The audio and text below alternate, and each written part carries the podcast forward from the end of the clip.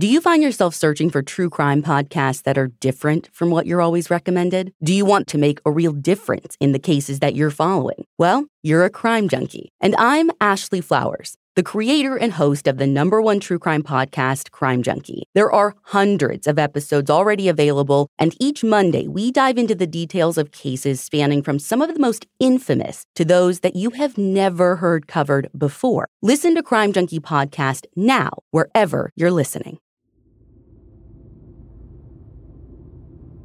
Our card this week is Willie Troy Price Sr., the King of Diamonds from South Carolina. You may have already looked at your feed and noticed, but today I'm dropping two episodes instead of just one. The stories that you'll hear aren't connected, but they do have something in common. They're both being investigated as possible cases of mistaken identity.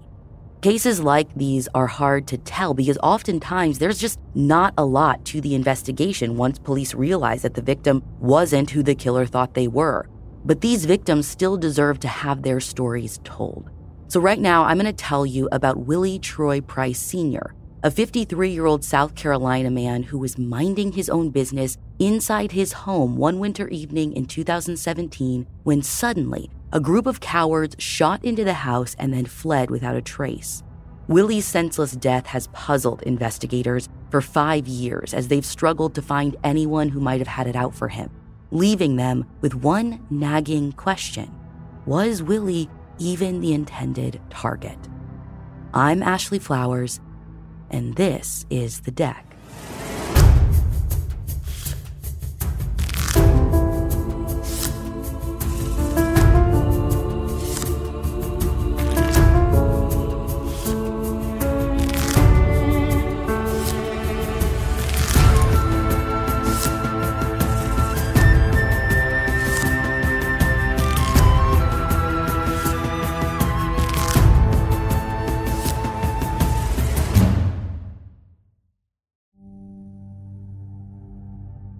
It was around 10:45 p.m. on January 18, 2017, and a woman who we'll call Denise was in her home on Plainview Road in Anderson County, South Carolina, winding down for the evening. And that's when she was startled by several loud bangs. They sounded like gunshots. First, it was just two gunshots, then a series of eight or nine rapid fire shots after that. Now, Denise wasn't immediately alarmed because it just sounded like her neighbor a few houses down doing some target practice in his yard, as he often did. But Denise wanted to be sure, so she went outside just to double check. When she stepped out the door, she immediately knew something was off. She saw a car speeding away from where she heard the shots, booking it to the main road without its lights on. Moments later, her heart sank even further. Her neighbor's stepson, Roy Jones, came barreling out of the house across the street, frantically yelling, Pops has been hit. Pops was a nickname for her 53 year old disabled neighbor, Willie Troy Price Sr. Denise wasted no time. She ran inside Willie's house and she saw a scene that she'd never be able to forget. Sprawled out on the floor of the living room in a pool of blood was Willie. He'd been shot at least once in his stomach. Denise immediately called 911 and the dispatcher instructed her to hold pressure on the wound until first responders arrived. When medics got there moments later, they found Willie unresponsive. He'd actually been hit twice. He was rushed to a nearby medical center where they attempted to resuscitate him. But after 20 some minutes, it became clear that their efforts were useless. At midnight, Willie was officially declared dead. Investigators with the Anderson County Sheriff's Office roped off the property to begin their investigation, and a few detectives took Denise and Roy aside to get their stories of what happened. Still in shock, Roy did his best to recount the evening to investigators. He said he spent most of the night visiting with Willie, whom he referred to as his stepfather. And that title was only honorary because Willie was never actually married to Roy's mother. But Willie had dated Roy's mom and had a big hand in raising him, so Roy always called him his stepdad. Anyway, Roy told police that while he was hanging out at Willie's place, he needed to use the restroom. For some reason, the water at Willie's was temporarily turned off, so Roy knew that he needed to go somewhere else. His mother lived just a few houses down in the same neighborhood, so that's where he went. Roy had seen Willie chatting with an older woman sitting in her car just outside the house, so he asked her to give him a ride to keep from walking all that way. She agreed and then drove him back to Willie's place when he was done. Then, just as the woman dropped Roy off in Willie's driveway and began to leave, Roy heard gunshots. He ran inside Willie's house and hid in a hallway until the gunfire stopped. And that's when he walked into the living room and found Willie. In a panic, he booked it outside to find anyone who could help. He saw Denise and asked her to call the police. Roy told investigators he didn't see any cars near Willie's place during the shooting, and he thought the gunfire was coming from outside by like this wood line kind of in front of the house. And more importantly, he couldn't think of any reason anyone would want to hurt Willie. Willie was retired and had paraplegia. He didn't seem to have an enemy in the world. Everyone in the community called him Pops, and he was like the unofficial neighborhood handyman. Roy also told investigators that he himself didn't have any ongoing issues or arguments with anyone, so he didn't think that the attack was aimed at him either. So after talking with Roy, detectives interviewed Denise. She told them about hearing the gunshots, thinking it was the neighbor, going outside, seeing the car speeding away, and then finding Willie. She was distraught about everything. I mean, she'd lived across the street from Willie for the past four years, and he'd become more than a neighbor. They had grown to be good friends. But when investigators heard her story, they were interested in that neighbor that she said often did target practice in his yard. But the thing is, Denise said that this guy was a responsible gun owner, and she didn't think that he was involved in any way. Besides, he drove a red pickup truck, and his wife drove a silver SUV, neither of which were the car that she saw speeding away from Willie's house. Though she didn't get a great look at the car, and she couldn't offer much of a description, but she did say it was small, like too small to be a truck or SUV. Now, Denise also told investigators that this wasn't the first time there'd been a shooting in the neighborhood. She said that six or seven months prior, someone had shot up a vacant house on the corner near her home. But investigators were already very aware of some of the issues this neighborhood faced. Lieutenant Sheila Cole with the Anderson County Sheriff's Office was quoted in the Greenville News saying that the road is, quote, known by people in our criminal investigations division for its varied criminal activity, end quote. But as far as investigators knew, Willie wasn't involved in any of that criminal activity. I mean, according to an article from Independent Mail, he pled guilty to some drug and solicitation charges more than a decade ago, but there was nothing on his record recently. And that's what was stumping investigators. Who would have wanted to hurt a kind, disabled man who, by all accounts, hadn't an enemy in the world? Crime scene technicians tried to see if they could answer that question by scouring Willie's house and property. Here's Sergeant Kendall Cash with the Anderson County Sheriff's Office. We held that scene for at least 24 hours, and that doesn't happen that often where you hold a scene for so long just to search it. And the reason we held that for so long was because we were doing it's kind of like a grid search. You just kind of walk a line in a field and you're looking for shell casings or anything like that.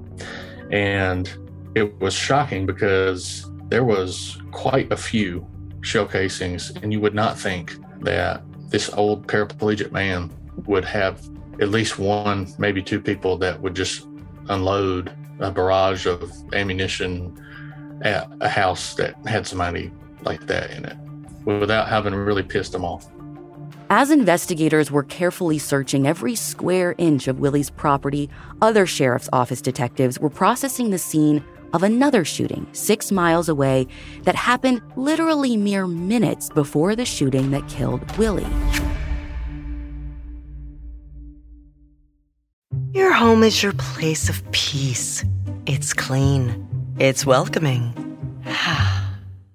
and it's definitely not crawling with invading insects if you use Ortho Home Defense Max. Use it indoors on non porous surfaces to treat and prevent cockroaches, spiders, and ants for up to 12 months. So your home can stay your place of peace, your work from home office, and your family's headquarters. Kill bugs inside, keep bugs outside, and love your home.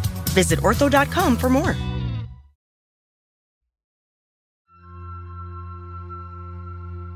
The Anderson Independent Mail reported that a 34 year old man was shot on Leon Drive and was taken to a nearby hospital with critical wounds.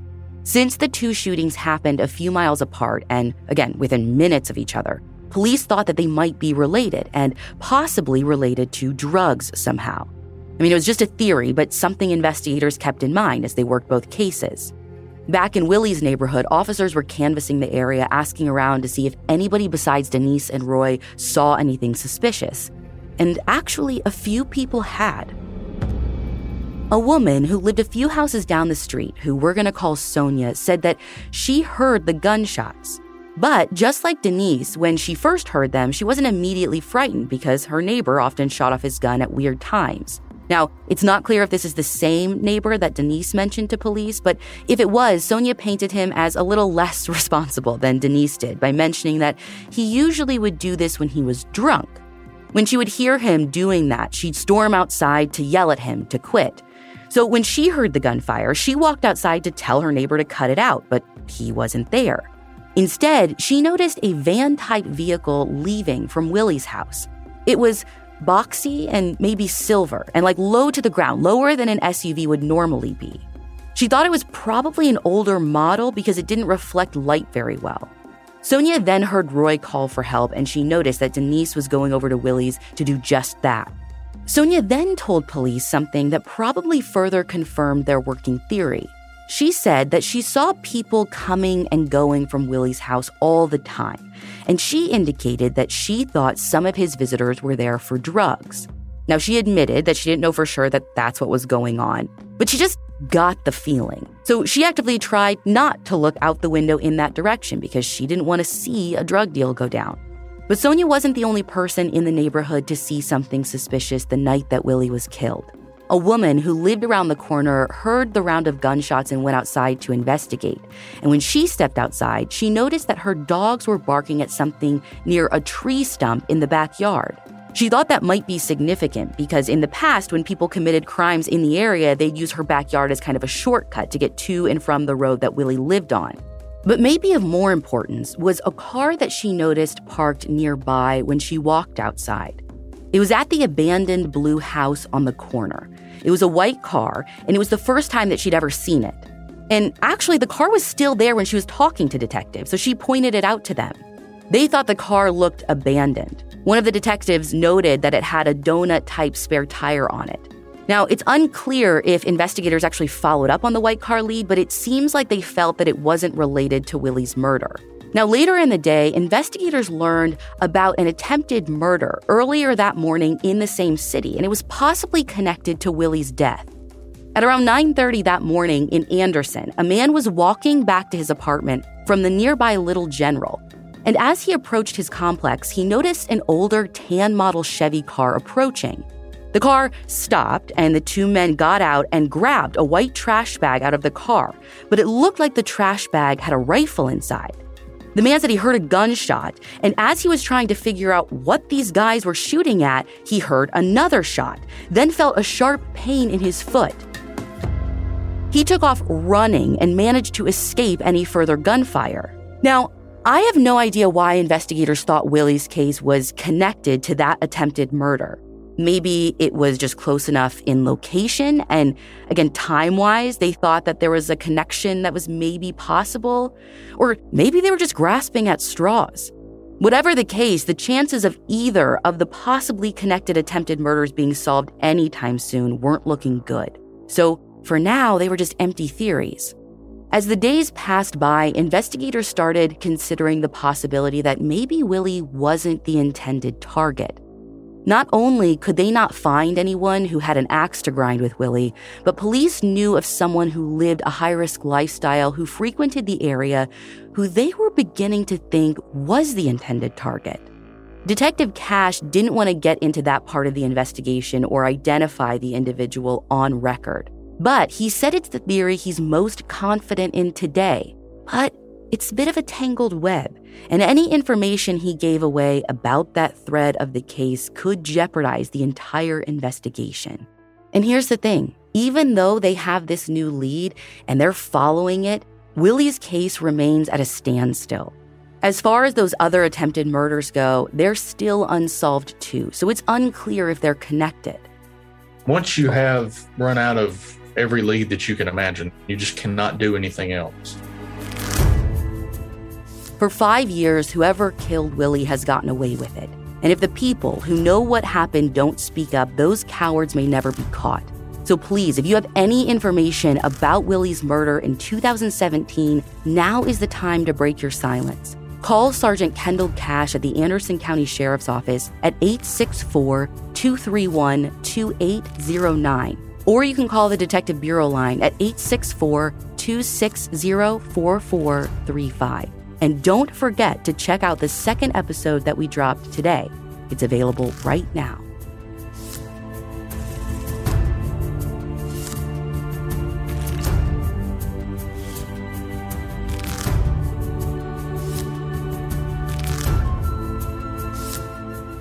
The Deck is an audiochuck production with theme music by Ryan Lewis. To learn more about The Deck and our advocacy work, visit thedeckpodcast.com. So, what do you think, Chuck? Do you approve?